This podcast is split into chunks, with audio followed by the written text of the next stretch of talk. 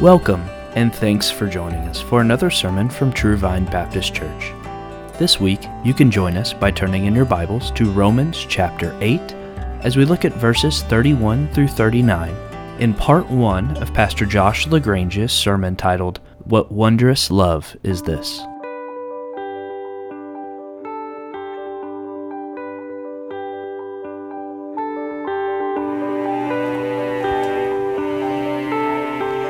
Romans chapter 8, and we are ready for the passage of 31 to 39. We're going to back ourselves up to verse 1 when we read here in just a bit in order to get some more of the context. We've been um, asking for a great deal of prayer for Jim Hickey. Um, that's Logan's dad, if you haven't um, been able to kind of catch what's going on there. Um, Logan and Elizabeth, who have left for Scotland. So uh, the last diagnosis that we just keep hearing is that uh, it, it, does not appear um, that he is going to make it. Uh, we were told at one point um, numbers of something like 10% uh, chance of survival uh, at one point. Um, now, our God is sovereign. He's able to save, He's able to heal, He's able to deliver, regardless of what doctors say. If doctors give a 0% chance, this means nothing to Him. He does as He pleases. Um, so we're going to continue to pray. We do not know what he will do. But one of the big things I also want to ask is that you'll pray for Logan and Elizabeth and the family as well, as this um, is obviously um, just a, a, great deal of grief, a great weight um, on them. And we, have been talking about it a bit, but you, you, you have to realize when somebody steps forward for gospel ministry, when people step forward for the work of missions, the spiritual warfare that begins is can can just be crushing. And he means to try to torment them and bring them to despair. So we want to pray that um, god would give hope. God would give peace that satan would not be able to do this. And, and, and this is actually precisely the exact truths we're looking at this morning as we look at the hope that we have in god's word and these gospel promises. So in romans 8 what happens in 31 to 39 is that this is a high point in the book. We've been mentioning that chapter 8 is just the glory of the Bible in terms of our joy, our hope, our strength. I mean, this is just the highlight. Well, verses 31 to 39 is the crescendo of the crescendo. Um, it is this place in the text where uh, hope and joy rises to the highest place. I, I want to ask you to do something that will just be incredibly beneficial to your soul uh, sometime on your own. Uh, back all the way up to, to chapter 1, verse 1, and, and read all the way through uh, to, to the end of chapter 8. It, it, doesn't take that long, it takes about 45 minutes uh, to read even out loud there. And to do that, and what you'll sense happening as you read, as this you know, detailed and logical argument is being laid, there is a there is a building and growing of the hope and the joy of what is being communicated to the point that when you come to 31 to 39 it, it is as if the text itself sings sings of the glory uh, that is in this passage. So i in order to help us uh, get a sense of the weight and the beauty of the passage, I'm going to back us up to, to verse 1 again, just to kind of briefly uh, remind you of what's happening there throughout this book. We have been shown the glory of the gospel. Christian, you were dead. You were dead. Dead in your trespasses and sins. But God, but God gave His Son Jesus came to be crucified, to bleed, to die a death of ransom, then to be raised. In verses 1 through 4 there of chapter 8, there is a reminder of our justification. So is there there is some rehashing of the foundation of what God has done. And then in the next few verses, there uh, comes this discussion of the nature of those who are in Christ versus the nature of those who are outside of Christ. Those who are outside of Christ, their nature nature is that they are hostile to God, but for you who are in Christ, you have the Spirit. And then chapter 8 preaches more of these truths of what God is doing in us, these precious promises leading up to 28 to 30, where there is this just great celebration of an overview that God has called and justified, and He glorifies His people. And then this leads to 31 to 39, a great celebration of the glory of these truths. So start back with me in verse 1. Therefore, there is now no condemnation for those who are in Christ Jesus. For the law of the Spirit of life in Christ Jesus has set you free from the law of sin and of death. For what the law could not do, weak as it was through the flesh, God did. Sending his own Son in the likeness of sinful flesh, and as an offering for sin, he condemned sin in the flesh so that the requirement of the law might be fulfilled in us, who do not walk according to the flesh, but according to the Spirit. For those who are according to the flesh, set their minds on the things of the flesh, and those who are according to the Spirit, the things of the Spirit. For the mindset on the flesh is death, but the mindset on the Spirit is life and peace, because the mindset on the flesh is hostile toward God. For it does not subject itself to the law of God, for it is not even able to do so. And those who are in the flesh cannot please God. However, you are not in the flesh, but in the Spirit, if indeed the Spirit of God dwells in you. But if anyone does not have the Spirit of Christ, he does not belong to him. If Christ is in you, though the body is dead because of sin, yet the Spirit is alive because of righteousness. But if the Spirit of him who raised Jesus from the dead dwells in you, he who raised Christ Jesus from the dead will also give life to your mortal bodies through his Spirit who dwells in you. So then, brethren, we are under obligation not to the flesh to live according to the flesh. For if you are living according to the flesh, you must die. But if by the Spirit you are putting to death the deeds of the body, you will live. For all who are being led by the Spirit of God, these are the sons of God. For you have not received a spirit of slavery, leading to fear again, but you have received a spirit of adoption as sons, by which we cry out, Abba, Father. The Spirit Himself testifies with our spirit that we are children of God, and if children, heirs, also heirs of God, and fellow heirs with Christ, if indeed we suffer with Him, so that we may also be glorified with Him.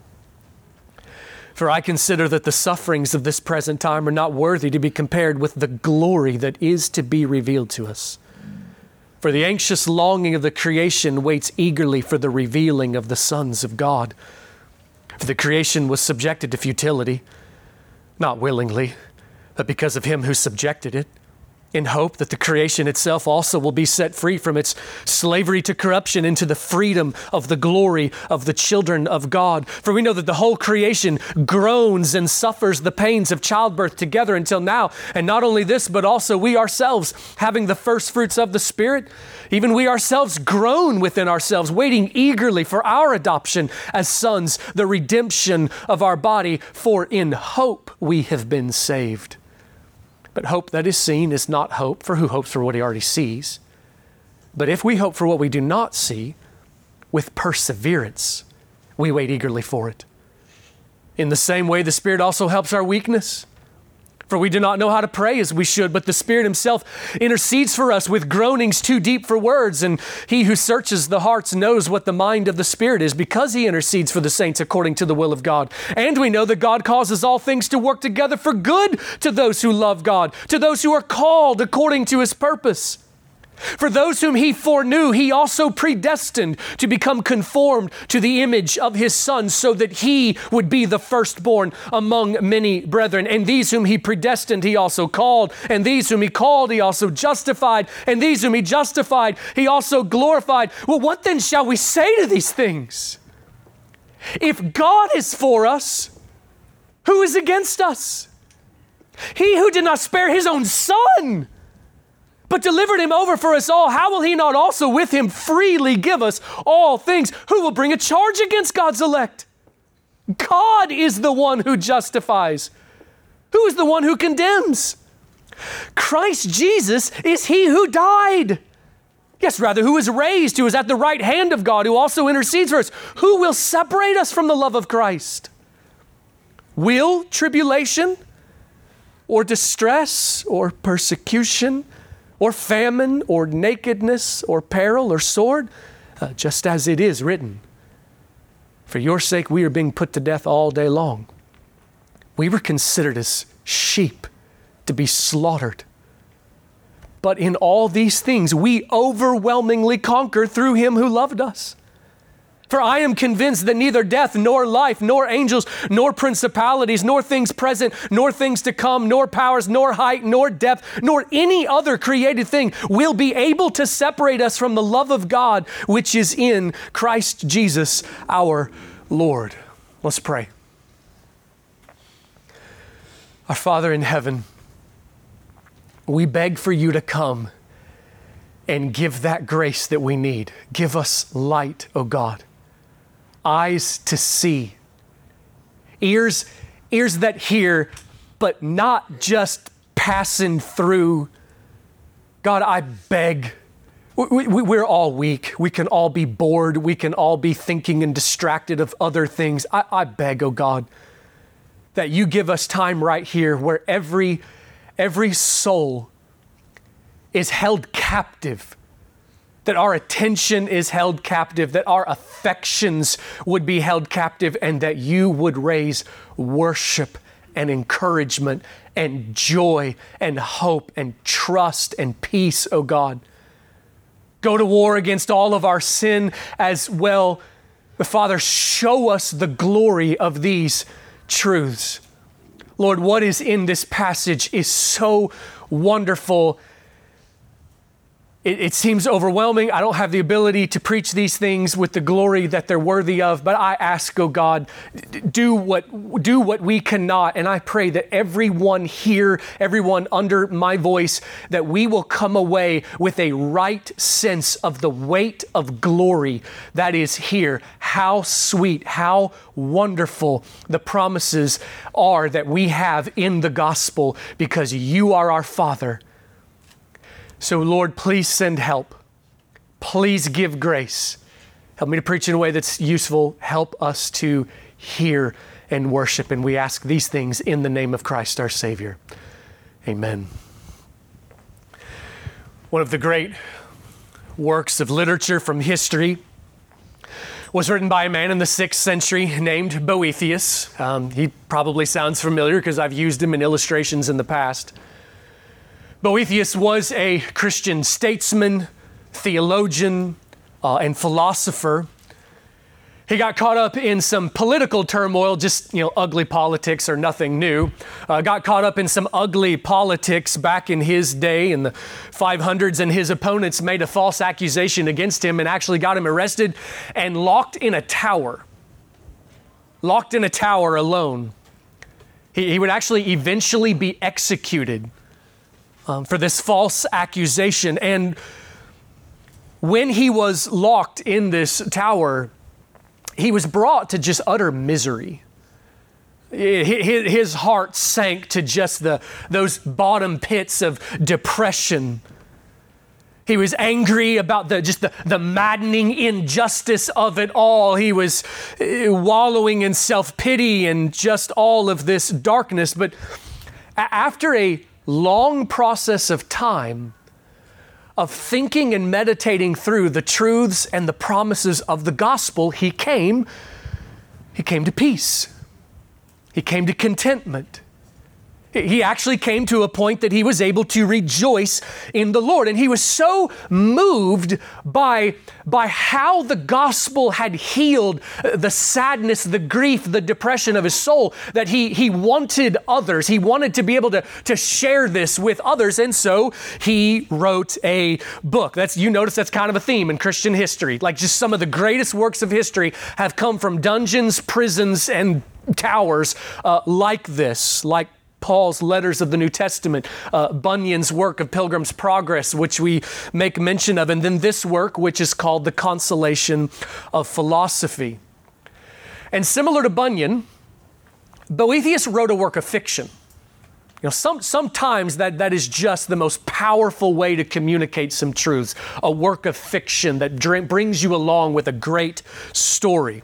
And so his fictional story goes this is what he kind of imagined that while he was locked in the tower, a woman came to him.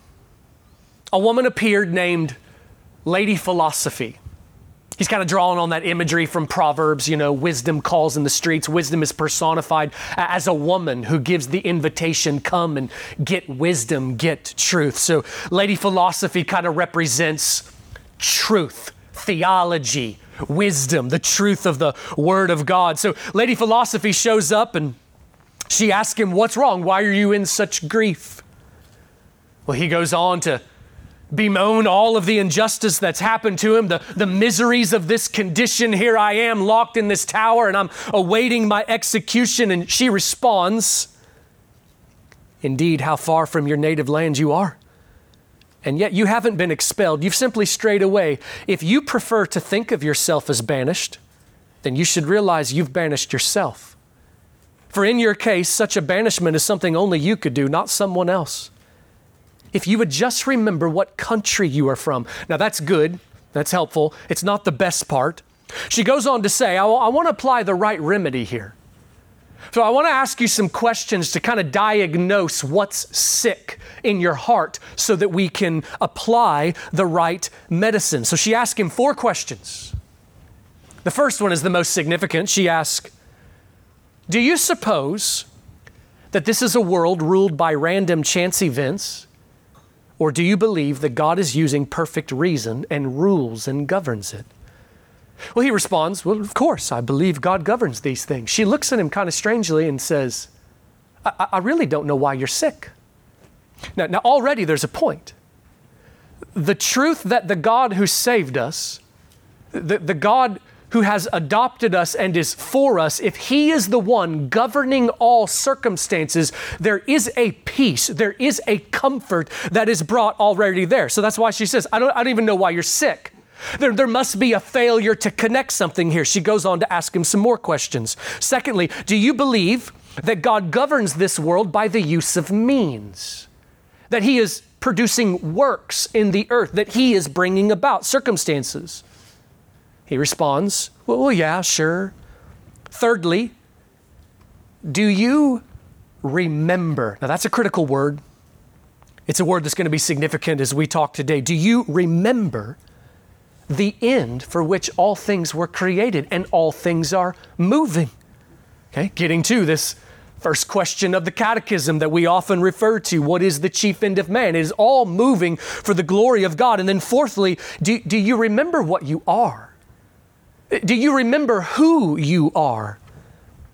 And he gives an inadequate answer to some of these last ones, sort of like an oh, oh, sure, kind of the right intellectual answer, but obviously showing that he doesn't make the connection. And so she responds, Now I know why you're sick.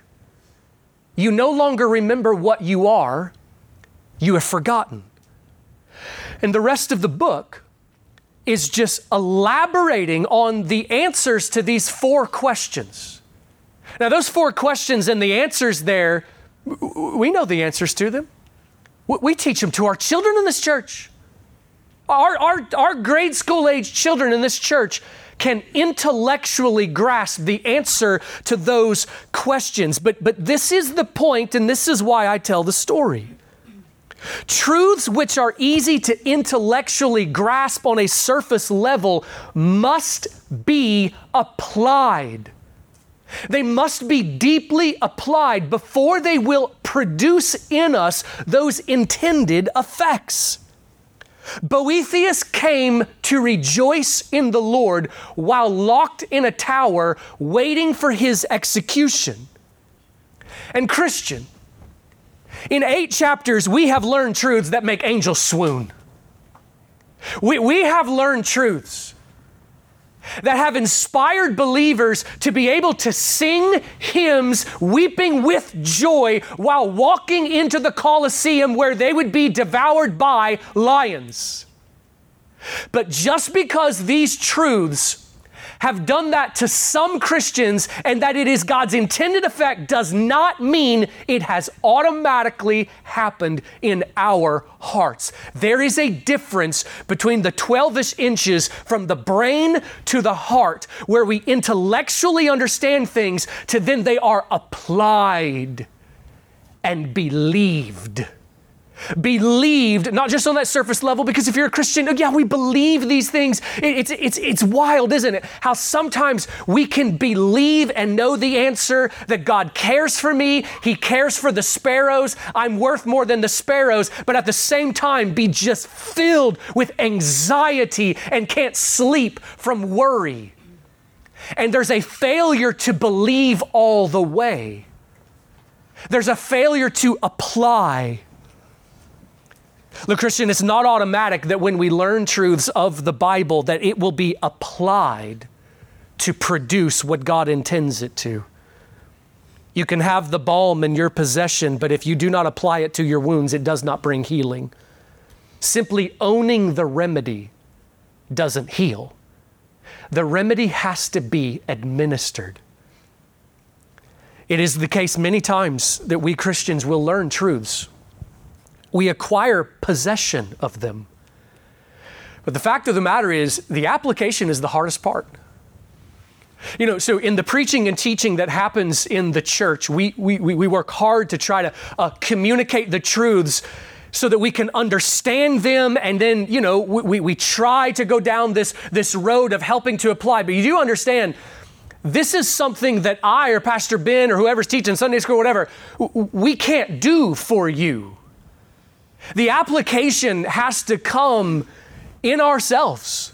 The rest of the work is, is left to us to finish. And it is the part that is often skipped. It's the hardest part. The hardest part is personally applying the truths. Verses 31 to 39 here is meant for application. It is meant to apply the, the, the balm of gospel truths to the wounds of anxiety and worry. It is meant to produce trust and hope, for, for hope to rise, for there to be rejoicing in the Lord, for there to be contentment and faithfulness and worship and zeal. Verses 31 to 39 have been called by some a hymn of security. Uh, now, I, I, don't believe that it was actually um, sung as a hymn by the early church. We do have some of those recorded in the New Testament, by the way, um, some just actual lines that the New Testament would, a New Testament church would sing. I, I don't believe that's what this is, but I do believe that this is one of those sections that as Paul was writing, he worshiped deeply um, as he wrote this. Now, remember, um, Paul dictated this letter.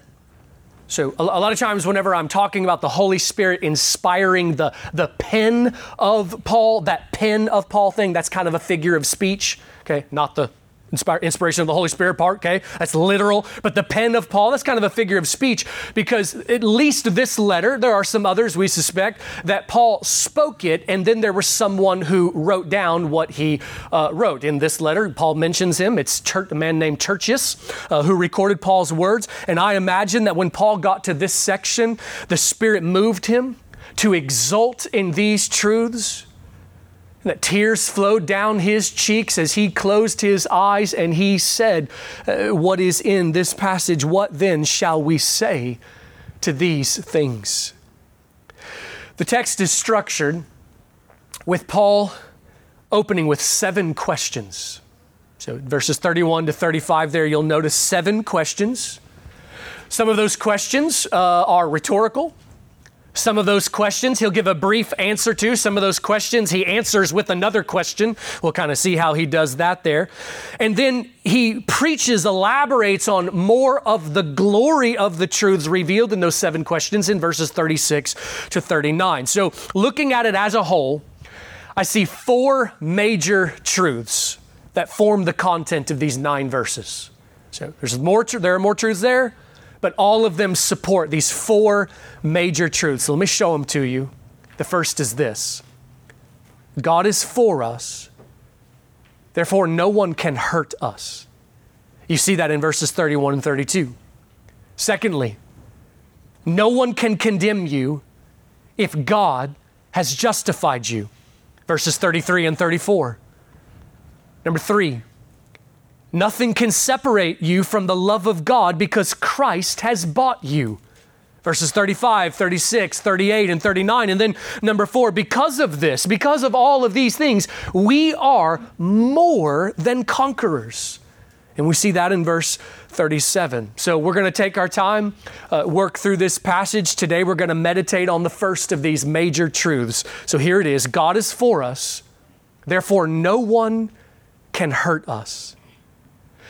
Well, where we begin, we must, absolutely must begin with the distinction about who this passage is meant for. If you back up again to chapter 8, verse 1, again, Therefore, there is now no condemnation for those who are in Christ Jesus. Uh, this passage, these promises, these wonderful truths are for those who are in Christ. That is biblical language. The Bible is clear about how to become in Christ. You must be saved. Come receive Jesus by faith. Turn and believe Trust in Christ, call on His name, and you will be saved. If you are not in Christ, if you have never turned to Him in this way, you have to understand that these promises are not for you. They could be yours even by the time you leave here today. That is my prayer for you if you have never turned. But for you, sons and daughters of God who are in Christ. Verse 31 What then shall we say? To these things? This is one of the rhetorical questions of the passage. It, it, it's a way of praising the glory of the truths we've just spent eight chapters studying. Eh, the sense of it is just almost like, what can we even say? What, what God has done is so amazing. How can we even respond? You know, Christian, if God would let you see hell, for just five seconds and then get a glimpse of heaven for just five seconds, we would never be the same. It would never be the same. Nothing else would matter. I mean, we would just have this sense of who cares if I even eat again? Like, God saved me. The realization that this is everything. This is everything. What do we even say? In light of the glory of what God has done to deliver our soul from the worst fate possible into this glory that He's bringing us. How do we even respond? Well, we're going to spend eternity trying, and we begin now.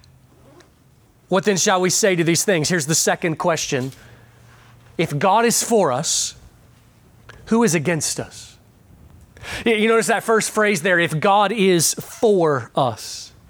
It's been made crystal clear in this letter that if you are in Christ, God is for you. And what that means is that all of God's thoughts, all of God's actions, all of God's desires are only for your benefit and never for your harm.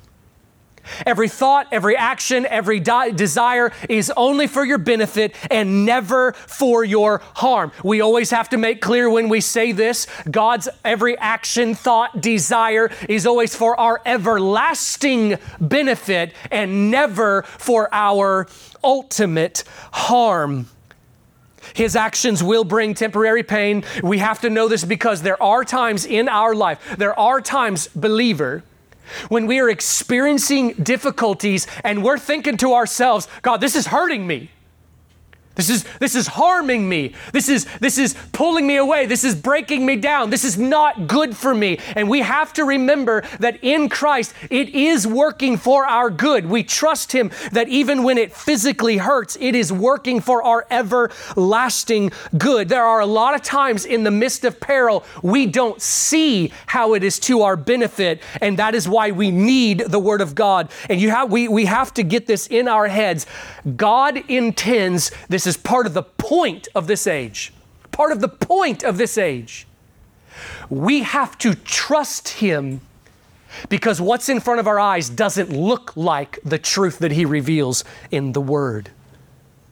Outside of Christ, there is only judgment, but in Christ, there is only blessing. God has committed, God has sworn, and God has taken an oath in His own name to be faithful to you in Christ to be faithful to always work for your benefit. You know, again, the idea that someone could lose their salvation is just such a contradiction of all of the truths of this passage, not just the verses that specifically address it. God has sworn to be faithful, to work for your good, believer. When David was living a life on the run, we're reading 1 Samuel. We'll come there pretty shortly where Saul is trying to slit David's throat, and day after day, David will just narrowly escape. There are even times where David just barely makes it around a corner uh, of a mountain as Saul is approaching, and this would have created a tremendous weight of anxiety David had to go find caves to go sleep in because his enemies were hunting him, even in the dark, sleeping out in the wilderness, always just one step ahead of Saul. You can imagine that it would bring you to a place of misery if your happiness were rooted in the things of the earth. But what we see over and over again, like the very psalm that we read as the call to worship this morning, Many of the Psalms are expressions of worship where David was being moved by the Holy Spirit to come to a place of peace. And I'm so glad God did this. Moved David to write these Psalms of worship where we are being led to worship by seeing the worship of David. Like him saying, in the midst of great anxiety, my soul is brought to a place of peace, like a baby being held in the arms of his mother. Uh, Psalm 56 is one of those, if you'll flip over there with me. Psalm 56. Uh, uh, one of the Psalms where David is in great peril, great turmoil.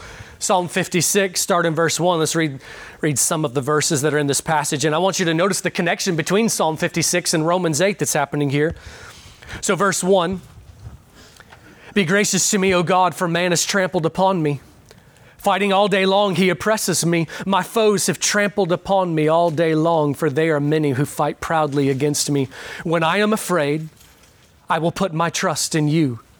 In God, whose word I praise, in God I have put my trust. I shall not be afraid. What can mere man do to me? You really need to consider the question that he asked there. He asked it rhetorically, but we need to give some answers to think through it. What can man do to me?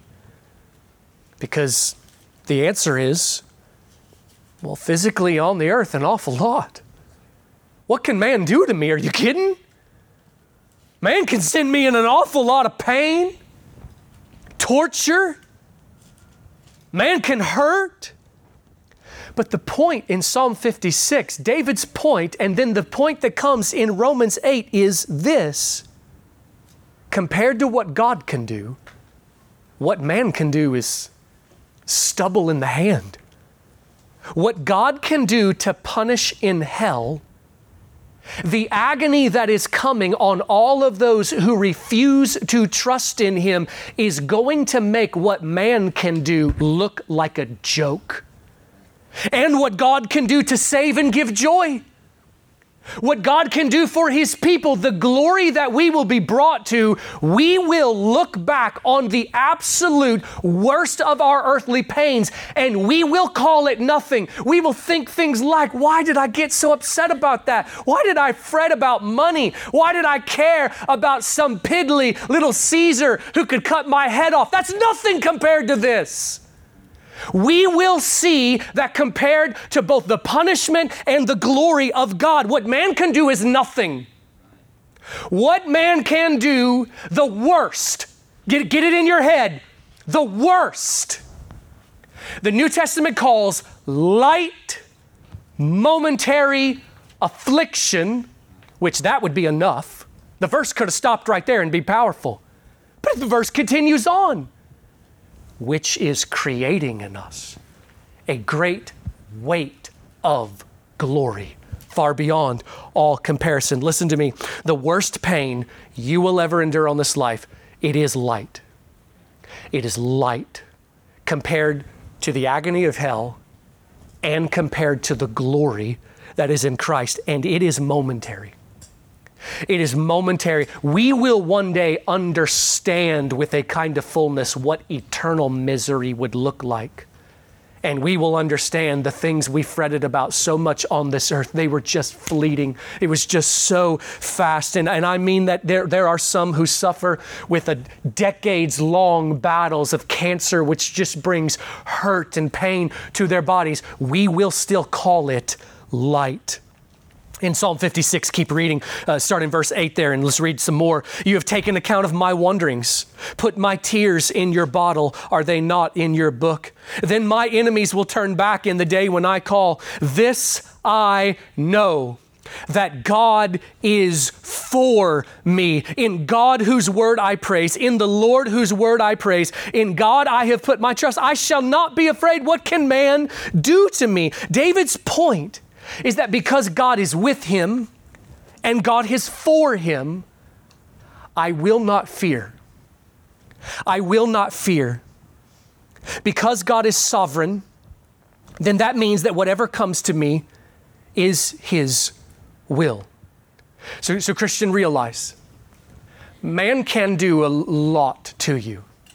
There are forces of pain that can come nothing will happen unless it has been granted by your Father.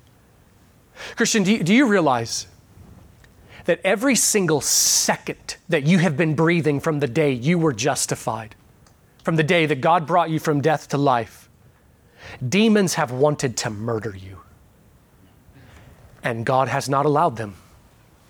Demons have wanted to torment you in 10,000 different ways and God has forbid them. What does come into our lives?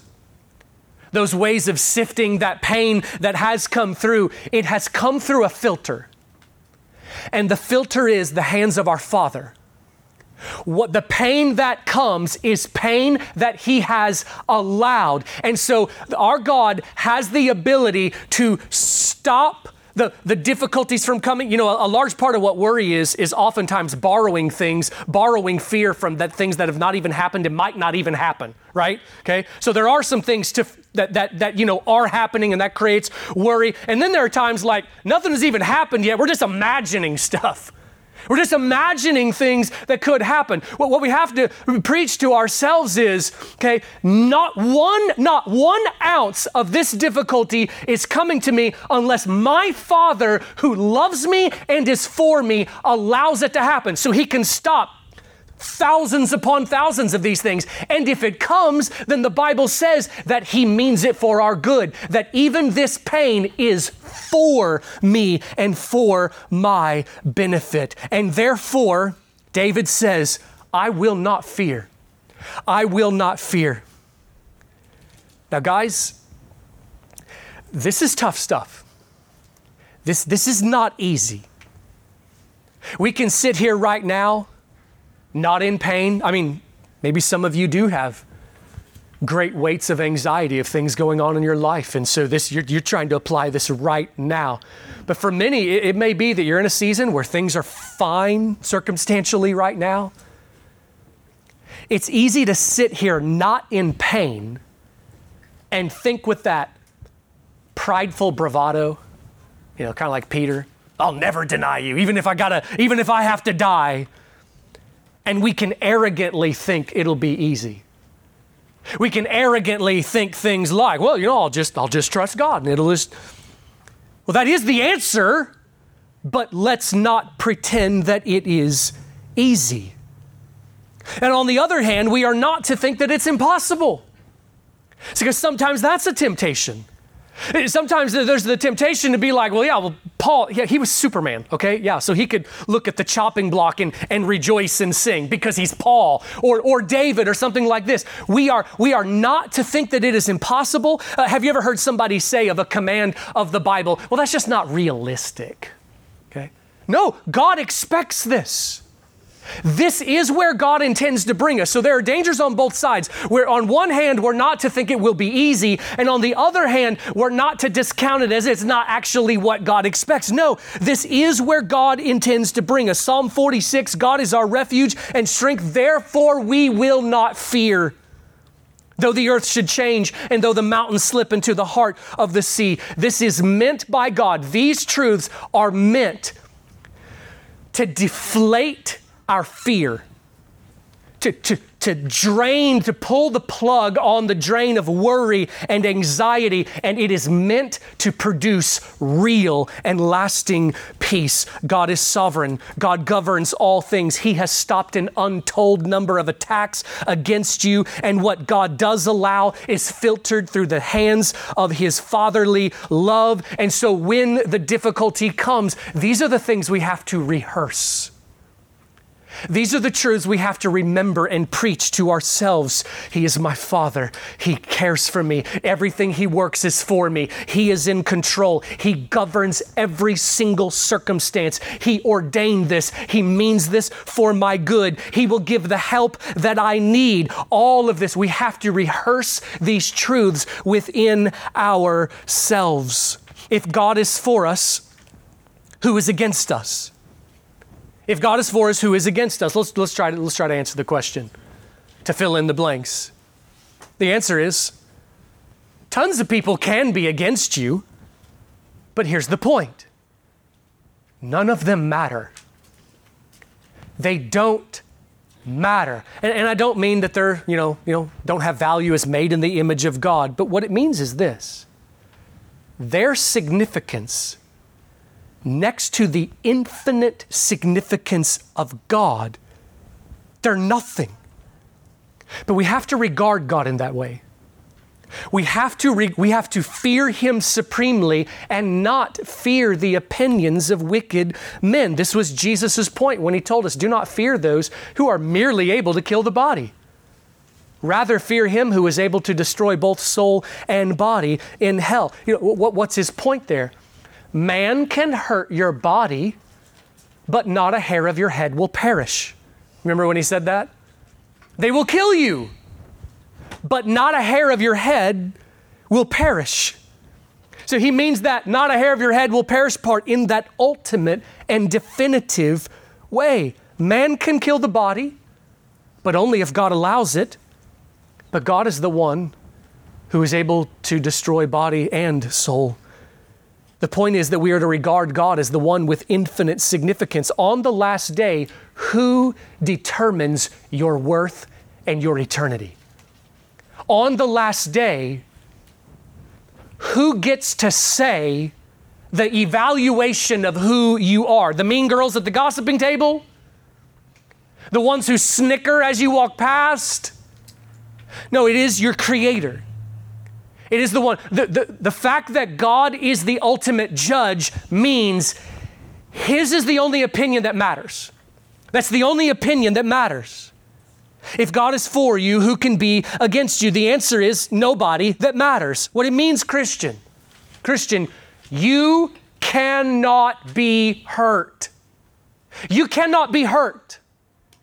If you are in Christ, there is no person and there is no circumstance that can ultimately and definitively harm you. Not a hair of your head will perish in that ultimate sense because who, who could do it? People? They have nothing.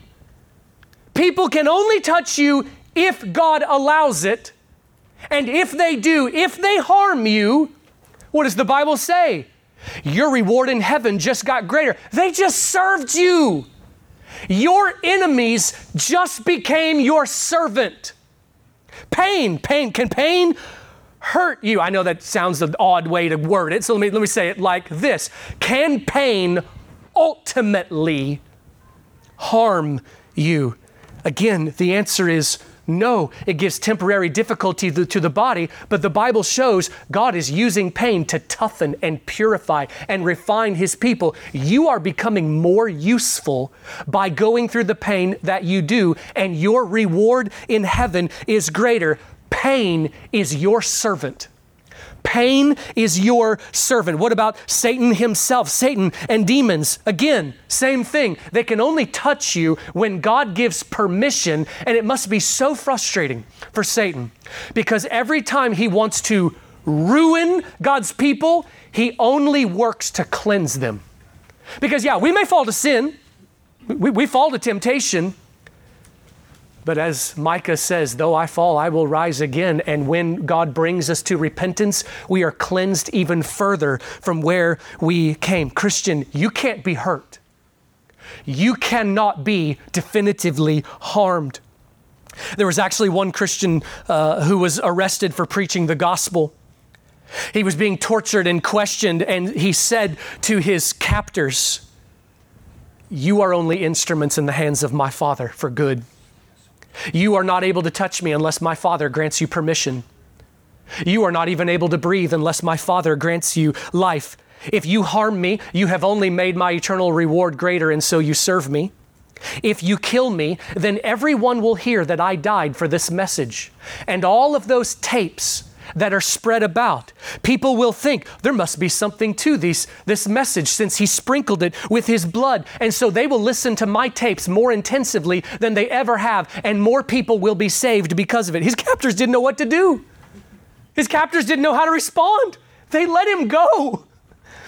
Now, we like it when stories work out like that. That's not always the way that it goes, but that is a believer that came to understand in Christ you can't be hurt, not in the ultimate and definitive way. But here's what we have to do this truth that I cannot be hurt ultimately has to affect me temporally. Here, here, here's what I mean. When we're not remembering these truths, like Boethius, we can be locked in a tower and our joy disappear our peace be robbed, our trust and security just be gone. And so, what has happened is eternally we have not been harmed, but temporally we are living with lack of peace and lack of joy and lack of contentment. And so, what can happen is by believing and applying the truth that I cannot be hurt eternally, it can mean that I don't lose my peace and we don't lose our joy and our contentment in the temporal sense if God is for us, then who is against us is meant to be a battle cry of joy for the Christian. If God is for us, then who is against us? It is meant to be a statement that stirs courage. Because if we cannot be hurt and you have no fear of what man can do to you, what could you accomplish? What risk would you take? What sacrifices would you be willing to make if you believed that I cannot be ultimately hurt? You are immortal until the instant that your Father chooses for you to pass from this earth. You cannot be touched. No one can ultimately harm us, and no one can take our joy unless we let them. Third question that he asked here. In verse 32, you notice, let's, let's read it. Go back to Romans 8 there. Let's read it in verse 32. He who did not spare his own son, but delivered him over for us all, how will he not also with him freely give us all things? You notice that this third question is an answer to the second question. How can a question be an answer to another question? Well, we do this. We, we do this as part of speech. Uh, moms, have you ever been asked by one of your kids, Mom, do I have to go to school today? And you say something like, is it a school day? Okay. Well, your question is so obvious. Okay. You're answering their question. The question is asked if God is for us, then who is against us? Well, verse 32 is the answer. Verse 32 is the answer. God didn't spare his own son. If he did that, will he not give us all the other graces that we need as well? Will He not freely give us all these smaller kinds of graces that we need? You know, small things like the ability to have courage in the face of the lion who's coming to eat you, because let's be honest, compared to the grace that God gave in Christ, that is nothing. It is nothing. God will give grace to keep you, for you to stand, for you to persevere God will supply you with every grace that you need. He will not forget you, He will not neglect you. He will not withhold the grace that you need. If God did the enormously big thing of sending His Son do you think he's going to forget to give you grace to be able to live tomorrow? So that's, that's, that's some of the sense here. It is the, the argument of understanding the lesser things compared to the big one. You know, sometimes men make great professions of their love to their beloved. A man might say to the woman that he loves, I would cross a desert barefoot for you, baby. L- let's just say that one time it actually happened. Let's, let's, say, let's say that there was a man, and to get to his beloved, he had to walk across a vast desert. He had to do it barefoot. He comes to the other side. They fall in their arms, cue the dramatic music. It's all beautiful and lovely. But then let's say about a week later, she goes, You know, I, just, it just doesn't seem like you really want to be with me. He'd probably be like, remember that whole desert thing? Okay, the point is, if he gave such a great sacrifice, then this has demonstrated something. He, he's willing to do lesser things in a greater way. If God gave his son, can we even begin to imagine the agony of the Father watching his beloved Son bear the weight of sin? Can we even begin to imagine the torment of the Father watching the vile, wicked creatures hurling insults at His Son. If He did that, Christian, He will give you grace. Christian, He is not going to forget you. Who is against us? What, what person, what harm can come to you? Do you think the Father who let his son bleed for you, will let that blood become ineffective? Do you think he will let you fall away? The Father who uh, watched his son bleed and the blood of Jesus was precious to the Father. Do you think he will let that blood become wasted? It will not be wasted.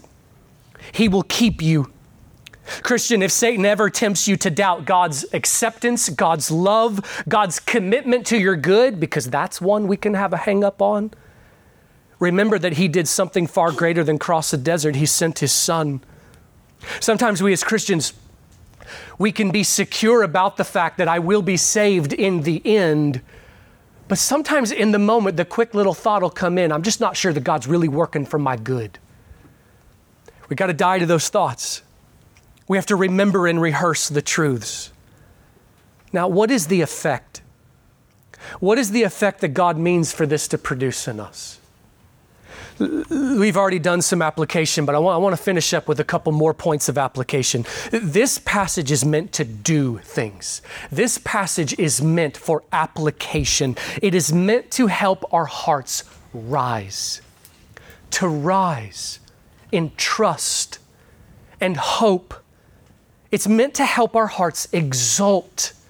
God means that by the time we have read this passage and we have finished, that we would be re- rejoicing. And, and that, if we have trust and hope and peace, those things are able to produce even higher virtues, like a resoluteness, a sense of security. God means it to produce confidence now, not that wicked kind that we're always talking about, self confidence. There is a confidence that comes with knowing I'm a son of God and He is for me in everything. That brings a confidence, and your Father wants you to live with that sense of, I can't be hurt. I am immortal until he decides uh, for, for his plan. God means it to produce zeal. Zeal. Zeal is what? The foundations of these virtues will produce when our hearts are set on fire by enthusiasm for these things. He wants us to rejoice in the Lord. It is a Christian necessity to learn to rejoice in pain. Now, that was a really significant statement. I'm encouraging you to write that one down. It is a Christian necessity to learn to rejoice in pain. And, I realize that you could be sitting there thinking, well, why all this talking about pain stuff? Why are we talking so much about torture and, and misery and things if, if verses 31 and 32 are so happy? You do need to see that the text is. Jump down to verse 36. Th- this is the context. By the way, if you're ever having a, co- a, conversation with somebody who believes the prosperity gospel, there's quite a few places you can turn them to. Might I suggest verse 36? For your sake, this is, this is believers speaking to God. For your sake, we are being put to death all day long. We were considered as sheep to be slaughtered. Let's get rid of all that trash about if God loves me and I'm his son, then he's going to cause lottery tickets to blow in front of my path while I'm walking down the sidewalk. We were considered as sheep to be slaughtered. Christian, we got to have the right expectations about life. The prosperity gospel, one of the horrible things that it does is produce this, this kind of thinking that I expect life to go neatly and orderly. No, sheep to be slaughtered. But do you see how God is glorifying his name even greater in this way? Like you do understand, God could have written this history. God, God could make our, our lives go nice and orderly in this earth if He wanted to. But do you understand that by us suffering, and then we join Job, and we fall on our knees and we bless the name of God, do you realize what victory God gets in demonstrating His glory to the demons? Look what my people do. Look at how beautiful my glory is. My people will rejoice in me even in pain. And God's glory is demonstrated. It is a Christian necessity to learn to rejoice in pain. The entire theme of the book of Philippians is this right here. Numerous times in that book, the whole theme of the letter, we've, we've said this before. Paul is in prison, scars on his back from the whipping that he just took. And the theme of the letter is rejoice in the Lord because the hope we have in him is so great. But you notice that rejoicing is not very fashionable right now, right? Right now, in this strange day that we live, I'm sure we're not the first in history. I'm sure there's been others where this weirdness and ridiculousness was there as well. But what is fashionable right now in our culture is oppression. Um, always in a competition to try to outdo other people to make sure that I'm the most oppressed of out of everybody. What is fashionable right now is complaining and grumbling. Uh, America's pastime is uh, no longer baseball. It's grumbling. It's fighting for competition of who's the most impressed. And it, I mean, as if it were a parody, some absurd Saturday Night Live skit. We literally had royalty in this last week. We actually had royalty get on national television to complain about how oppressed they are. I mean, this sounds like a joke, but it's real.